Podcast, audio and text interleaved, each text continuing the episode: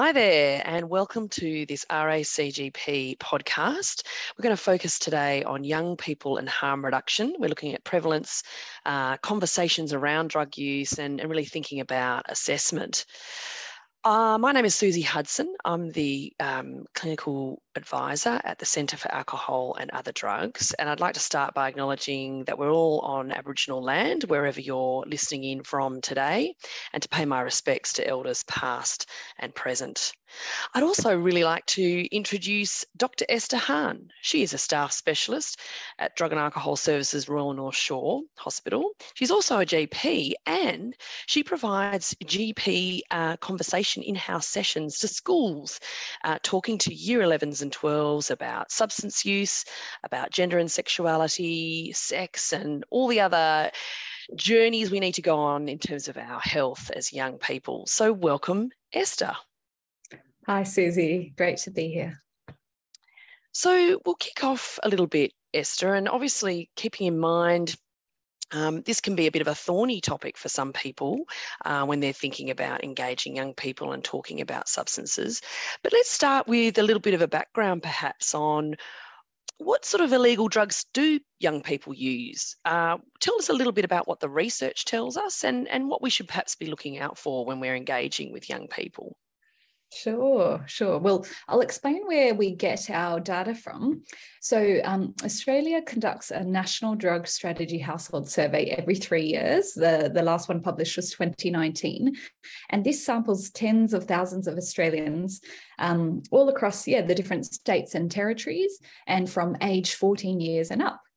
And so we know from the last National Drug Strategy Household Survey report that the, the illegal drugs that are being used, and that's also, um, you know, pharmaceuticals that are being used for non-medical purposes, you know, inappropriate use of inhalants, like, for example, uh, so in 2019, when we sampled um, young people, so in the age group of 14 to 19 years old, who'd ever used one of these illegal drugs in their lifetime, it was about one in five, so 22%. percent mm hmm And that mm-hmm. has dropped by, you know, about half since 2001.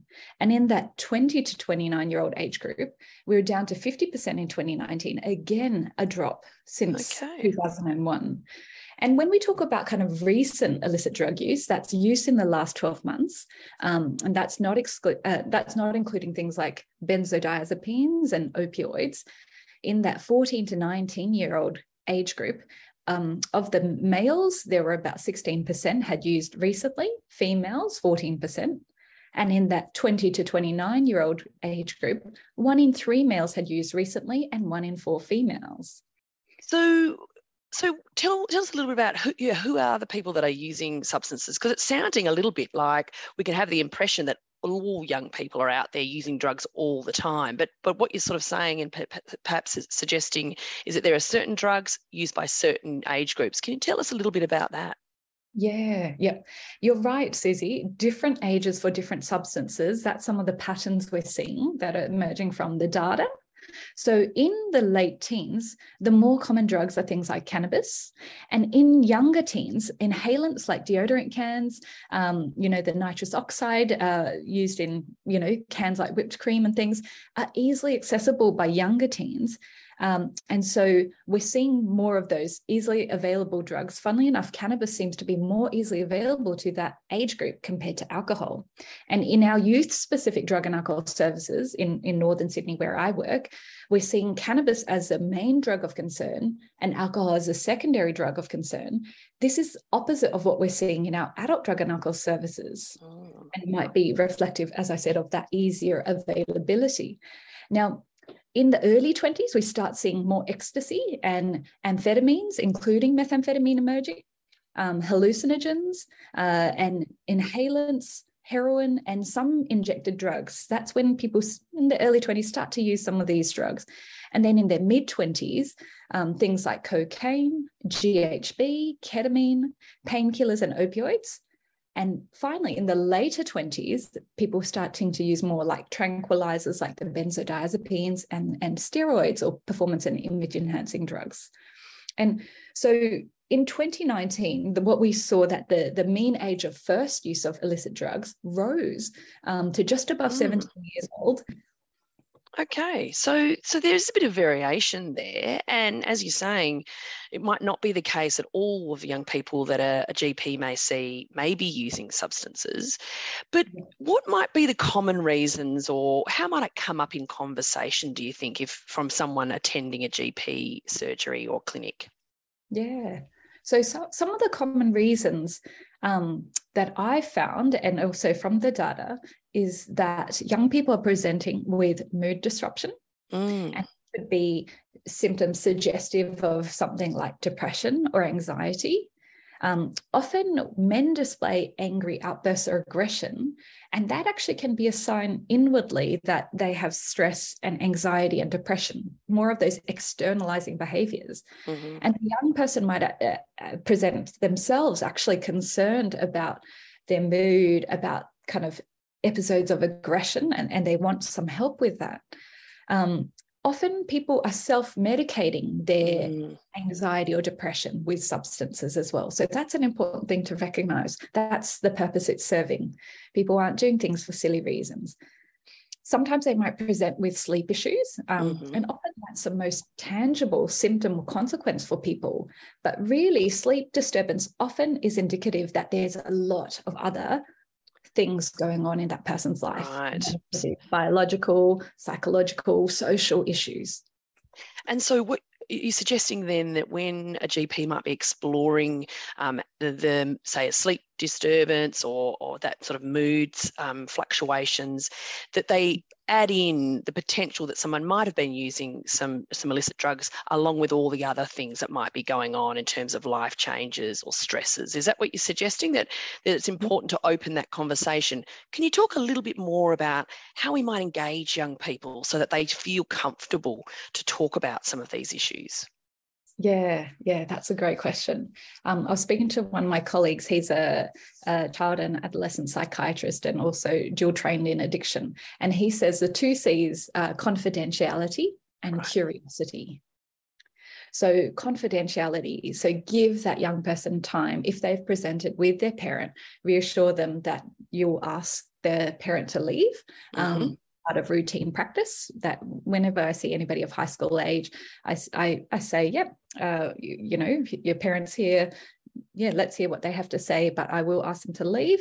Um, and I explain that it's important for the young person to start to learn how to interact with health professionals. Mm. Um, I ask parents what their concerns are, because often they're the ones who are really concerned about the young person and they, they might have brought their child in to see me that day. Mm, okay. And yeah, we need to often manage the parents' anxiety about the situation. And when we're treating young people, really, when we're looking at treating them, it's in the context of their family situation. And so we really need to incorporate that, um, get those people on board, everyone on board. So um, when when the when the parents left the room to the young person, I have my little spiel. So I say, you know, um, just want to tell you that everything we talk about today is confidential. I'm not going to dub you into mum or dad about things like drugs or alcohol mm-hmm. or sex.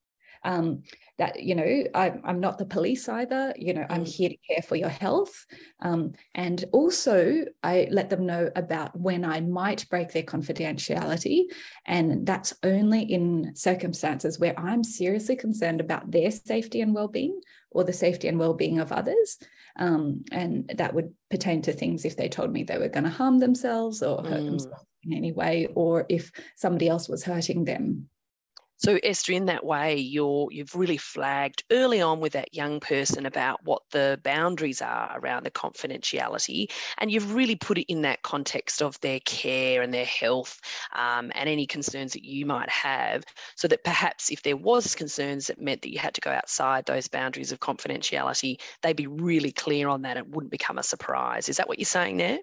Yeah, that's right. And I think that's only fair and, and part of, I guess, mm. informed consent.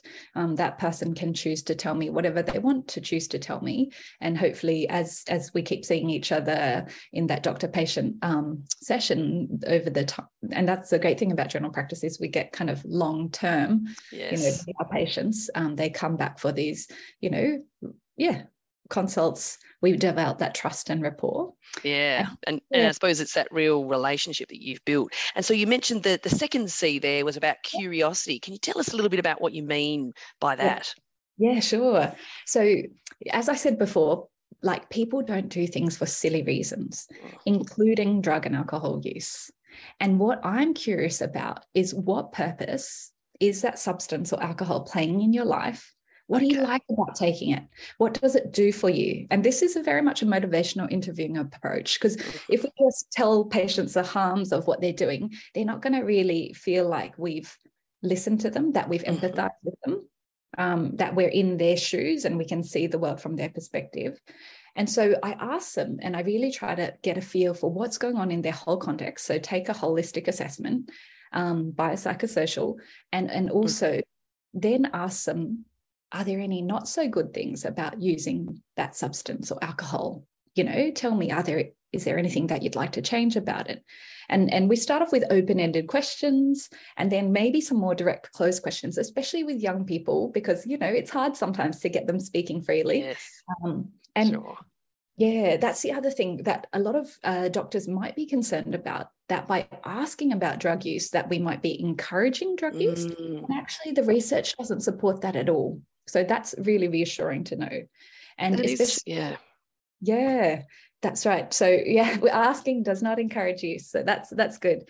Um, and with young people, you know, most people have heard of like this heads assessment that we do as a holistic way to assess what context that young person is in. So H being for home, family life, um, E education and employment, and then A activities or hobbies.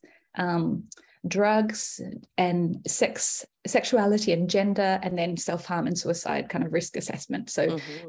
that's typically the approach I take with young people once the parent is out of the room when they feel they can be a bit more truthful and open about what's going on.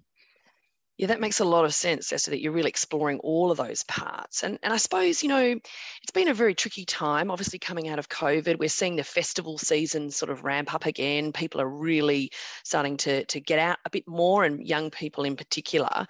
Um, so let's let's talk about that for a moment. You know, you've got, I suppose, that co-occurring situation where you might have people who coming out of lockdown or, or COVID situations, they've had a few uh, mental health things perhaps going on, and then with the festival season sort of ramping up. Um, you know, what sorts of drugs are being used in that context, in that festival context? And then perhaps we could talk a little bit about maybe is there an example of where someone might be have been placed on some medications that that might have some interaction? So let's start with that sort of festival experience. Um, what sorts of drugs are being used in the, in that in that space?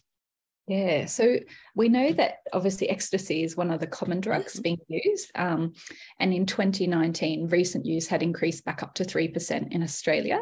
Particularly males in their 20s reported recent use, um, so around 12%. And we know that people in the higher socioeconomic areas are more than twice as likely to use ecstasy compared to those in the lower socioeconomic okay. areas. And the thing about ecstasy is it's changed over time from pill and tablet form to capsule form. Mm. So most of the ecstasy being used currently is around 50% is in capsule form. And also a little bit more crystal and rock um, kind of forms of ecstasy are being used. The interesting thing to know about the capsules is that the potency has increased. Mm. When these capsules have been drug tested, that has um, we know that the the potency is much higher of ecstasy compared to back in the day. And so that can lead to some harms in itself. And, and um, part of harm reduction is obviously education and um, giving our patients information for them to make an informed decision about whether or not to use. The other drugs that we're seeing at festivals are things like um, ketamine and cocaine and other amphetamines, so kind of stimulants. Alcohol, obviously, is a huge mm. one you know cannabis. Um, so there's a there's a kind of wide range. Yeah. Yeah, there is a wide range. And I suppose if you're talking about um, the experience of those substances, have you had situations where perhaps, a, you know, as a GP, you might have prescribed a, a medication that someone's on that, you know, perhaps as a result of maybe experiences of anxiety or stress or even depression. How do those things come together? I mean, what, what sorts of things should we be talking to people? Um, do you have any sort of examples about how a GP might talk about the two things together? Yes. Yeah. Yeah.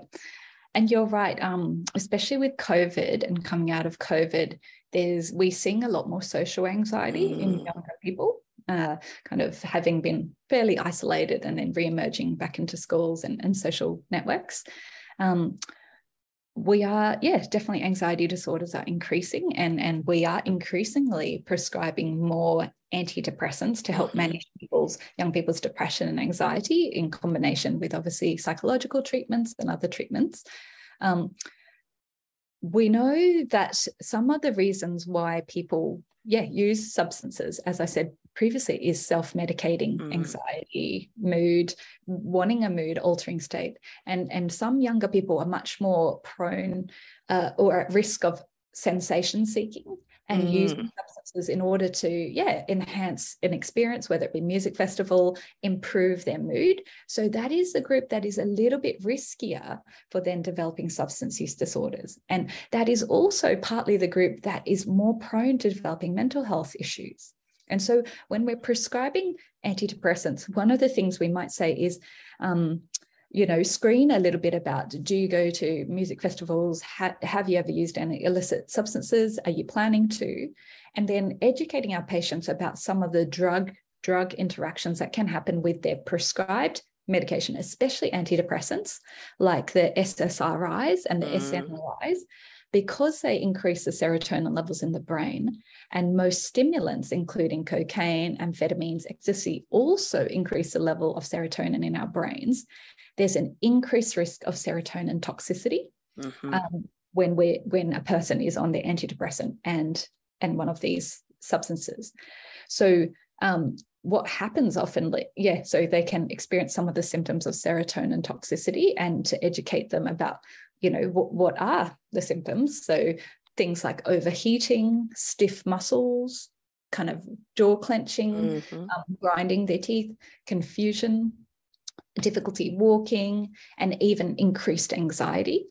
Um, and, and if they're experiencing any of those things, if they do kind of use these substances on top of their antidepressant to advise them to get help, that they're not going to get in trouble for mm. seeking help.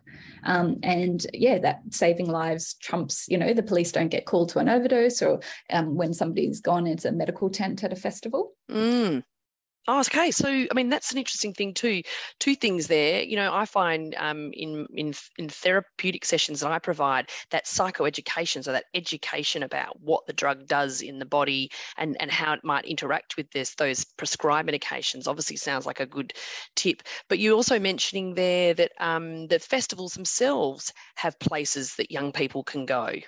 Yes, yeah, that's right. So um, there, there are these medical tents and organizations like DanceWize who kind of have rovers going out and around the music festivals, specifically looking for people who look like they might be kind of you know, overdosing or getting unwell because of something they've taken, um, and then bringing those people back to get medical attention and help. So, um, some of the harm reduction advice we can give our young people who are planning to go to music festivals if you're going to use MDMA, make sure you stay cool, stay hydrated um, but don't overhydrate because there's that risk that that can cause a dilutional effect in their bloods. Um, so one bottle of water, you know, every hour if you're dancing, and maybe half a bottle if you're not dancing. You know, obviously the stuff about sun protection, stay in the shade where you can, hat, sun, mm. all of that. Make sure you eat some food, just basic things like make sure you eat, make sure you drink, um, make a plan with your mates where you're going to meet up with them, let your mates know what you've taken. I mean, they probably have taken the same thing, but you know just yeah try a little bit first don't try it all at once you know um, and know where to go get medical help if needed um, know where the medical tents are ahead of time so that you can kind of easily find them if you need it um, yeah, so really what you're saying there, I mean, both from the GP point of view and obviously DanceWize are this group that are providing that education. So mm. what you're saying there is that far from suggesting things or, or, encouraging young people, but by providing this factual information that can be really helpful for them. Is, is that what you're saying? Yeah, that's right. And this is where, you know, we don't, you know, we're not making any more judgments about what they're doing mm-hmm. and kind of assuring of them of that. It's like, it's your decision. Yeah, I just want to, you know, drug use is never going to be, we're not saying that it's going to be safe by doing all these things, but let's make it safer if you do choose to use. Um, and yeah let's make sure that we we reduce overdoses we we save lives um, let's get you help let's get you help early. And the barriers to all of that are things like yeah people being scared that mm. they're going to get trouble you know by the police or by parents or whatever it is. But i'm sure most parents are happy you know they're happier that their young young person is safe and alive yeah, absolutely. And I suppose what we're what we're really trying to get at there and to sort of indicate to young people is that there are people there to support and help. Um, that there are safe spaces, chill out zones, those sorts of things that have been all thought about to keep people as safe as possible, whilst accepting that they they may well try to want to experiment with these substances. Um, and so, what's our role, I suppose, in really helping them to make educated decisions and to stay as safe as possible. Mm-hmm. Um, and I suppose, you know, that also helps us to understand, particularly as a GP, it's useful to know a little bit about what might be available, particularly in that festival environment, but also where to get some other supports and, and education. Yeah, yes. So definitely some of the kind of um, other, you know, places that GPs can go to to access credible information and information to give the young person, the New South Wales Health Your Room website has general information about alcohol and other drugs and also support services. And, and you know, you can just type in whatever drug and, and it gives you this little fact sheet, which is specifically for consumers. So whoever's going to take that substance mm-hmm. potentially. Um, there's also the Stay OK pages on the Your Room website, which have specific harm reduction information, similar to what I said about keeping hydrated and things like that for um, people attending music festivals. Um, Queensland, the, the NADA, the Network of Alcohol and Other Drug Agencies, have developed some great resources which kind of really detailed kind of drug drug interactions between prescribed okay. medication like some of these antidepressants and also um, illicit substances and so they yeah that's really good as well just to give yeah have a read through of that as a as a clinician and and kind of highlight some of the potential drug drug interactions to help um, inform and educate our patients mm. Um, yeah, I mean, I think I think that's a really important part that that that that that other that particular C that you mentioned there around curiosity is that it's what you're sort of suggesting is you might not have all the information, but it's really about being curious with the young person that's sitting in front of you and finding out what role those substances are playing, what experiences they having, and then being able to to sort of find some of that that factual information to share with them. Yeah. Yep. Yeah. And, and actually, yeah, that might, um, I might give you an example like of, of a couple of patients mm. I've met along the way. So the first one is kind of a bad example, but but it ends up being good. So um, I met this guy when he was in his mid twenties, mm-hmm. um, and he recalled an episode to me that in his late teens, when he was starting to go out and use MDMA on the weekends, um, he saw a GP because you know he was having low mood and it might have been the kind of come down effect from MDMA. So, kind of the, you know, because MDMA releases huge amounts of serotonin in your mm. brain, then for a little while afterwards, a few days, a week afterwards, kind of your, your brain is kind of leached of serotonin and, and you feel depressed. Mm-hmm. Um, and then, so he disclosed him using MDMA to that GP. Um, and he kind of reports to me that that GP kind of berated him, gave him a lecture, wagged the finger at him, right. which he didn't appreciate, um, and and told him he was going to ruin his life if he kept going down this path, mm. and also that he needed to get a whole new friendship group. And and this guy was like, I'm not doing that. No. Um, that experience was so negative for him that he didn't go back and see a GP about some of the underlying things for many okay. years and it came out later when I, you know, I started seeing this this man that that he actually had quite significant childhood trauma um, and also generalized anxiety disorder, probably a bit of social anxiety as well. And so that that that that was some of the reasons why he was doing some of the stuff that he was doing, you know, back in the day. Mm. Mm. Um, and and another kind of example again about understanding kind of people's motives and and you know using that understanding of why they're doing what they're doing and are there healthier ways that we can get those experiences um, for our young people mm-hmm. so if it is that they're sensation seeking how can we get there you know help them with that sensations in, in, a way that's safer. Um, so this other patient, uh, let's call them Kayla, she a 15 year old patient, Kayla identified as non-binary, you know, preferred pronouns they, them, presented with parents and was referred by a psychologist um, lots of you know diagnoses like autism spectrum disorder mm-hmm. adhd generalized and social anxiety disorder you know an eating disorder had had a lot of people mm. involved Kayla's care already and was on 30 milligrams of fluoxetine antidepressant. Mm-hmm. Um, referred to see me because Kayla was sniffing uh, deodorant cans. Mm-hmm. And and you know, I asked Kayla about what's the reason, you know, what, what does it do for you? You know, I know that there must be a reason, you know, that you're using mm-hmm. these cans. And and somebody at school had kind of got Kayla onto these inhaling the aerosols. Kayla reports liking the feeling it was giving. Couldn't remember what happened, got the high, you know, would watch TikTok videos as, mm-hmm. as getting high with the deodorant. Um, and for Kayla, that kind of temporary relief mm. that it gave mm. was better than her uh, Kayla self-harming. Yeah, mm-hmm. cutting. Um, so in Kayla's mind, inhaling aerosols was a form of harm reduction. Yeah, was was trying a different strategy, I suppose.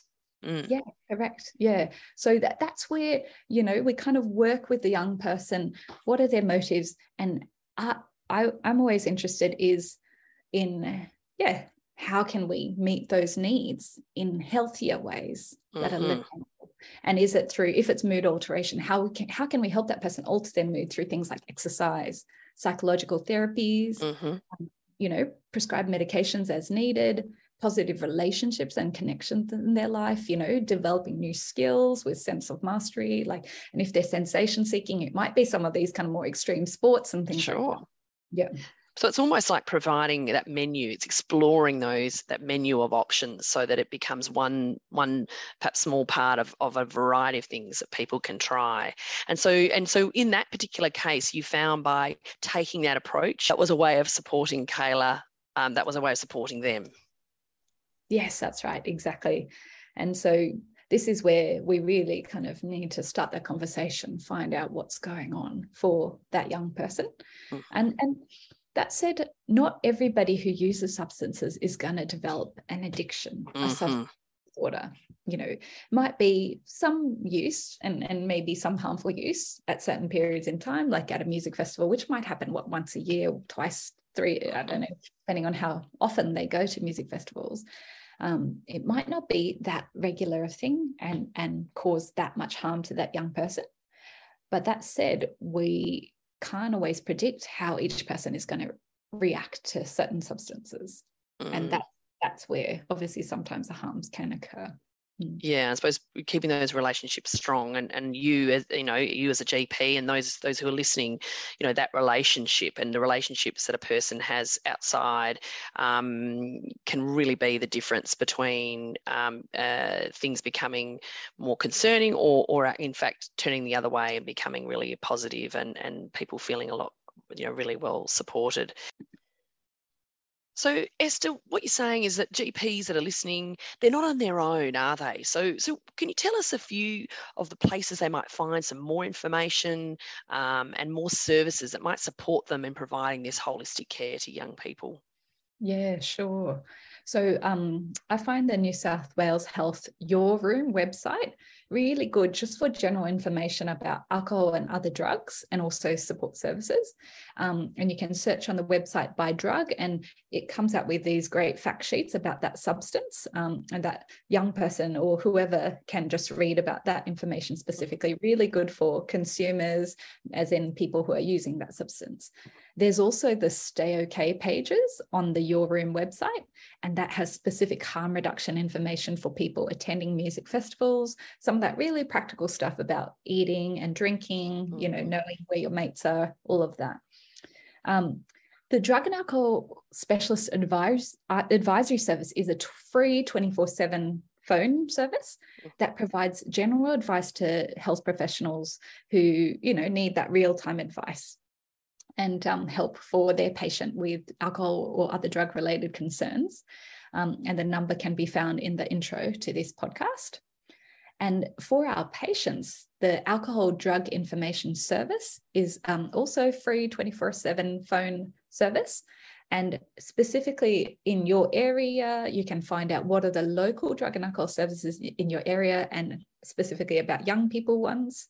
Um, this is where a GP might do a mental health care plan. Mm. Um, and you might be, as a GP, provide more of the kind of, you know, health information initially, but that young person might be need to link up with a psychologist or a drug and alcohol counselor. And this is obviously where we can use that mental health care plan to facilitate that holistic care of that patient.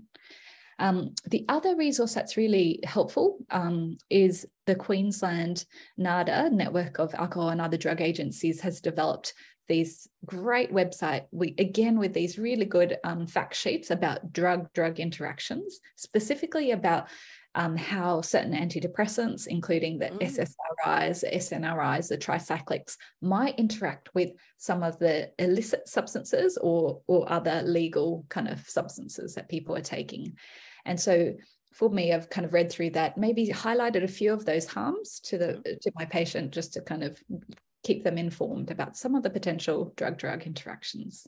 And though that those links will be in the intro to this podcast. Fantastic, Esther. That's really helpful. So the, the real takeaways that you've you've sort of highlighted there is how important it is to really foster that relationship that you have with your young patient, that you create open and, and uh, safe spaces for them to talk and discuss the things that might be on their mind, and that you provide them with that factual information so that they can stay as safe as possible and to really engage and, and improve their well-being.